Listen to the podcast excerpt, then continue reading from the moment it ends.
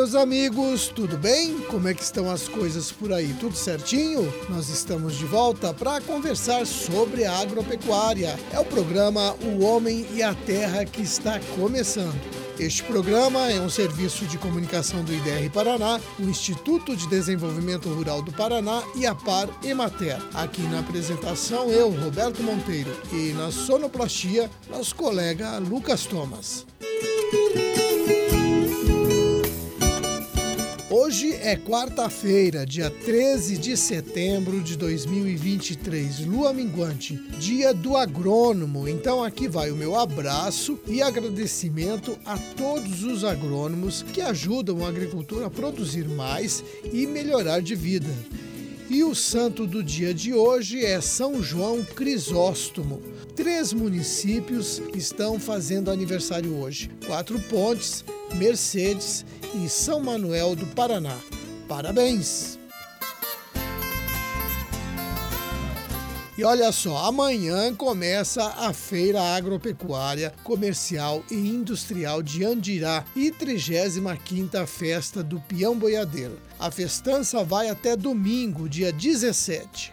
Em Autônia, a Adapar promove amanhã uma reunião com produtores de citros para conversar a respeito do greening e repassar orientações e informações sobre o combate a essa doença. A reunião começa às 13h30 no Centro Cultural de Autônia. Em Arapongas tem um dia de campo com o tema Olericultura Sustentável. Vai ser no assentamento Dorcelina Folador, na sede da cooperativa Copran.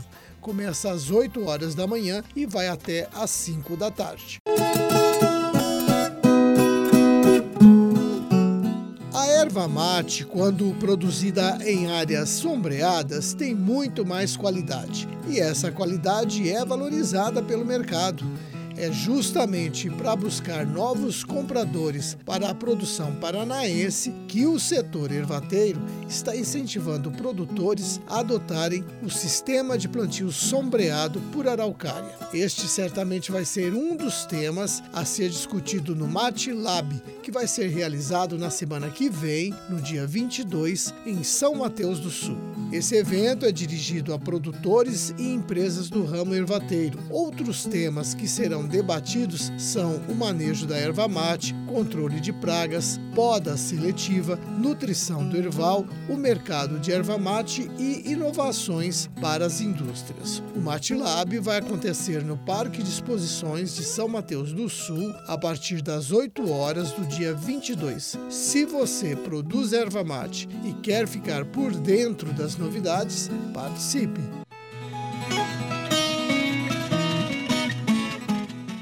Minha gente, vamos falar agora um pouco sobre o mercado do trigo, que não anda nada bom para o produtor. O preço da saca tem caído desde o ano passado e a principal razão é o aumento da safra deste ano.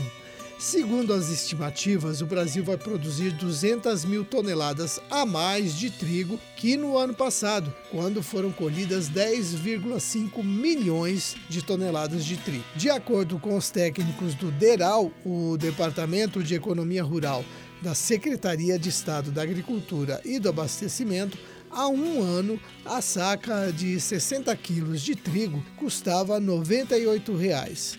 Até esta última segunda-feira, o preço do trigo era de R$ 52,52 nas principais praças do estado, 47% a menos que em 2022 e 21% a menos que os 66 reais do início do mês passado. O Paraná e o Rio Grande do Sul continuam sendo os estados mais representativos na triticultura. Eles concentram aproximadamente 85% da produção nacional. A colheita no Paraná alcançou 26% da área de 1 milhão e 400 mil hectares e está se desenvolvendo bem. Os gaúchos devem começar a colheita em breve e a maior preocupação é com futuras chuvas, além dos danos que as chuvas já causaram nos últimos dias. Bom, mas vamos ficar de olho no mercado para ver se os preços reagem em favor dos produtores.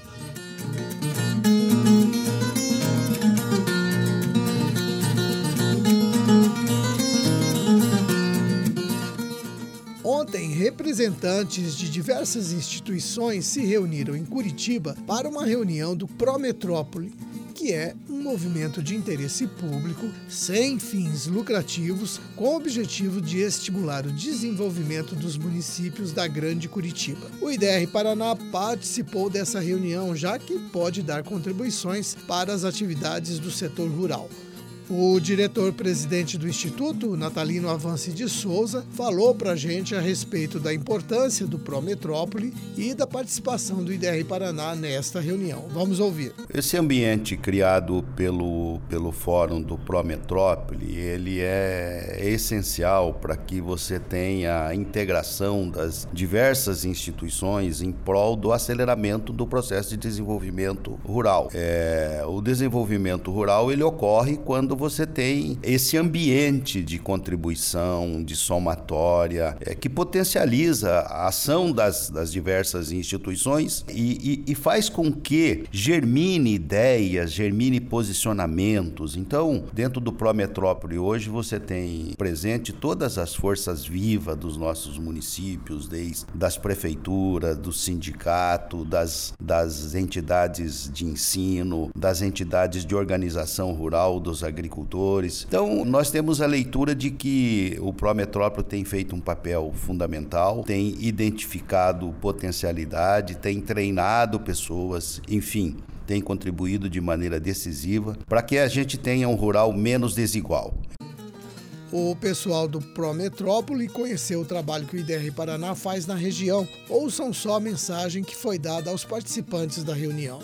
Bom, primeiro que é um prazer para nós receber tantas instituições aqui na nossa casa. Essa casa que é focada no desenvolvimento rural, que é focada no apoio às cadeias produtivas, na, que é focada na execução de políticas públicas aos agricultores, às famílias mais carentes. Nós vamos mostrar um pouco do trabalho que a gente faz nessas comunidades distantes, nem sempre tão visíveis da população. Então, nós vamos mostrar um pouco do trabalho do dia a dia que o extensionista faz. É, nós escolhemos uma comunidade aqui da, da região metropolitana de quilombolas, onde está sendo executado um trabalho persistente de melhoria da qualidade de vida, de melhoria da renda. Então, isso vai ser trabalhado, é isso que nós vamos mostrar hoje e vamos discutir com as entidades.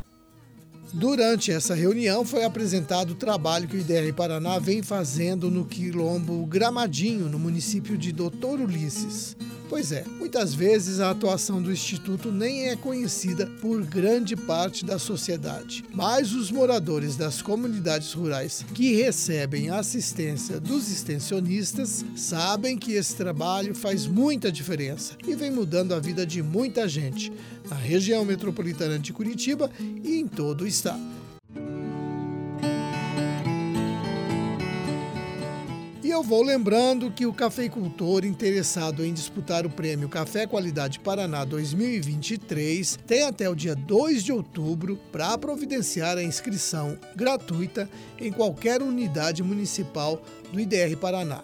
É possível concorrer com cafés que passaram por processo natural, em que os grãos são secados inteiros, ou cereja descascado. Nas duas categorias, o produtor tem que prestar atenção para o tamanho do lote, que pode ter de uma a cinco sacas de 60 quilos beneficiadas. Os grãos devem ter peneira 16 ou superior, menos de 11,5% de umidade e apresentar no máximo 12 defeitos. Em cada categoria, os finalistas classificados até o terceiro lugar têm garantida a compra do seu lote pela cotação da Bolsa de Valores brasileira no dia anterior à data do encerramento do concurso somado um ágio mínimo de 50%.